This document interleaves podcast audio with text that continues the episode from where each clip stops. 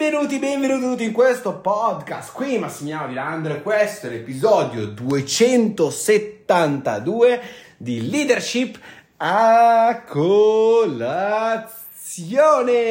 Oggi torniamo a parlare di un argomento interessante che a me interessa moltissimo, che è la Formula 1, perché nella Formula 1 ci sono un sacco di discorsi di leadership, veramente così tanti che non avete nemmeno idea. Infatti vi consiglierei di seguirla, oltre per l'aspetto tecnico che a me piace veramente un sacco di questo sport anche per il concetto di leadership che ci sta dietro. Prima di iniziare però come sempre vi consiglio a questo punto di condividere questo podcast sui vostri canali social o anche su WhatsApp, Telegram, dove volete, in modo tale da far arrivare queste informazioni a più persone possibili. Iniziamo subito. Ora, situazione Ferrari, sempre la Ferrari, sempre la Ferrari, di quest'anno però. Situazione molto particolare, il team principal di quest'anno si chiama Mattia Binotto, un personaggio molto interessante nell'ambito motorsport perché uno dei maggiori motoristi, o meglio ingegneri motoristi, mai esistiti nella Formula 1. È in Formula 1 da quasi 30 anni, ha iniziato in Ferrari come stagista e il suo picco massimo di risultati, diciamo, lo ha ottenuto nel, in quei 7-8 anni, di più, 10 anni, in cui il buon Michael Schumacher, il Kaiser, era appunto alla Ferrari. In quel periodo storico la Ferrari aveva sicuramente il, migliore, il miglior motore della compagine, eh, con praticamente zero problemi di affidabilità, sempre perfetto, motore perfetto, potente, affidabile e quant'altro, differentemente appunto dagli altri. Sicuramente il motore Ferrari è stato uno dei punti cardine cui, con cui Michael Schumacher appunto ha creato il suo, il suo dominio dal 2000 al, 2020, al 2004 appunto a, cioè, con grandissimi grandissimi risultati, non so quante vittorie, penso una settantina di vittorie solamente con la Ferrari. Ora, questo eh, dominio è stato creato anche dal buon Mattia Binotto, che ai tempi era ingegnere motorista appunto della Ferrari, eh, era quasi a capo appunto dei motori, cosa che poi ha continuato a fare anche eh, fino al 2018, anno in cui è stato licenziato il buon Maurizio Arrivabene ed è stato selezionato appunto Mattia Binotto come team principal. Ora, Mattia Binotto è un ingegnere, è una persona molto brava dal punto di vista tecnico, meno brava dal punto di vista relazionale, ok? Però una delle situazioni veramente interessanti che si è andata a delineare quest'anno è stata che la Ferrari ha tirato fuori una macchina che dal punto di vista tecnico era fuori di testa, micidiale, ok? Quindi tutto quanto la compa- la, la, il comparto tecnico, quindi aerodinamica, motore, quant'altro, la macchina effettivamente era di gran lunga la migliore dell'otto, ha avuto qualche problema di affidabilità per quanto riguarda il motore, ma sicuramente la macchina era bella potente, era bella sul pezzo, sicuramente questo l'anno, l'anno che era la top, ok, la migliore sull'otto, eh, poi durante l'anno naturalmente di sviluppi e quant'altro ci sono stati dei problemi. Dei problemi dove? Dei problemi a livello strategico, nel senso che le strategie di gara molte volte erano sbagliate e la maggior parte delle persone nel web, cioè in generale giornalisti e quant'altro, andavano a dare la colpa a Binotto. Binotto che eh, qualche giorno fa poi si è dimesso totalmente dalla Formula 1, dalla, dalla, Ferrari, quindi non è che dici ha capito che il suo posto negli ultimi tre anni, quattro anni, 2019, 2020, 2021 e 2022, lui ha capito che il suo posto non era appunto quello di team principal, appunto gestire le persone ma eh, semplicemente la parte motoristica del, di una macchina di Formula 1, ma lui proprio si è dimesso, ha, completamente lasciato, cioè se ne è voluto proprio andare, ok?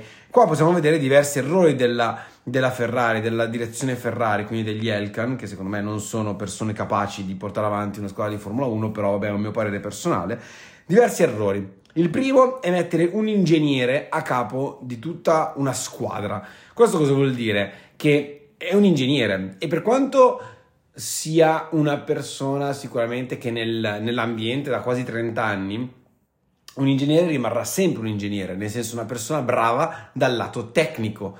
Quindi se la persona non ha voglia sostanzialmente di imparare qualcosa dal punto di vista delle relazioni, sono stati degli errori ragazzi, soprattutto quest'anno fuori di testa, cioè le volte, c'è stata una volta addirittura a Silverstone dove eh, Mattia Binotto, nato da, da Leclerc, che era in lotta per il mondiale, gli hanno fatto una strategia di merda, lui si è lamentato naturalmente e davanti a tutti è andato lì col ditino puntato come per dire ascolta, noi facciamo le cose, tu stai zitto perché noi comandiamo. Cioè, degli errori dal punto di vista umano che potevano essere tranquillamente evitati riconoscendo il fatto che Mattia Binotto è un ingegnere, non un leader, un leader dal punto di vista umano.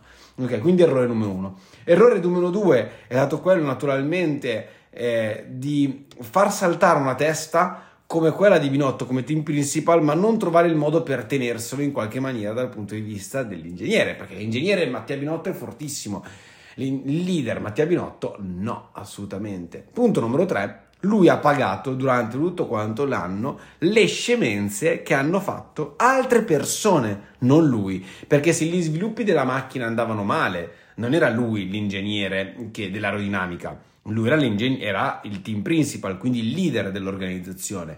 E se le strategie venivano fatte alla cazzo di cane, perdonatemi il termine, eh, lui non era a capo delle strategie, non era lead strategist, eh no, lui è a capo del organizzazione.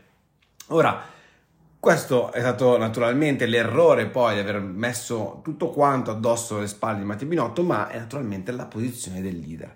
Quindi ci sono state tutte queste serie di situazioni che ha portato appunto eh, Mattia a lasciare appunto completamente la Ferrari, anche perché nel momento in cui metti una persona di quel tipo, comunque un ingegnere, a cioè, a capo di tutta quanta la scuderia corse Ferrari in Formula 1, quindi non stiamo parlando proprio dell'ultima, dell'ultima squadra presente nella Formula 1, cioè della scuderia presente da 75 anni in Formula 1, quindi comunque una storia di un certo tipo, pressioni di un certo tipo e quant'altro.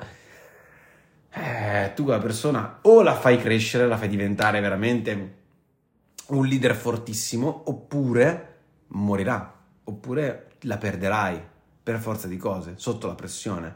Quindi, quali sono stati gli errori in tutto questo? Gli errori in tutto questo sono stati mettere una persona a capo per- di altre persone quando questa persona non aveva la capacità per poterlo fare. Quindi occhio a quello che fai con la tua organizzazione. E se anche volessi fare un'azione di questo tipo, però poi ti devi curare dello suo sviluppo come leader, come leader di relazioni con le altre persone e questo è fondamentale. La situazione, la situazione che si è presentata, che si è paventata quest'anno in Formula 1 con la Ferrari è che loro avevano il pacchetto migliore per quanto riguardava l'auto, quindi è come avere il business migliore del secolo, ma la leadership faceva cagare al cazzo. E quindi il risultato qual è stato? Che la Red Bull, nonostante avesse la macchina peggiore, cioè una macchina peggiore all'inizio dell'anno, li ha completamente asfaltati.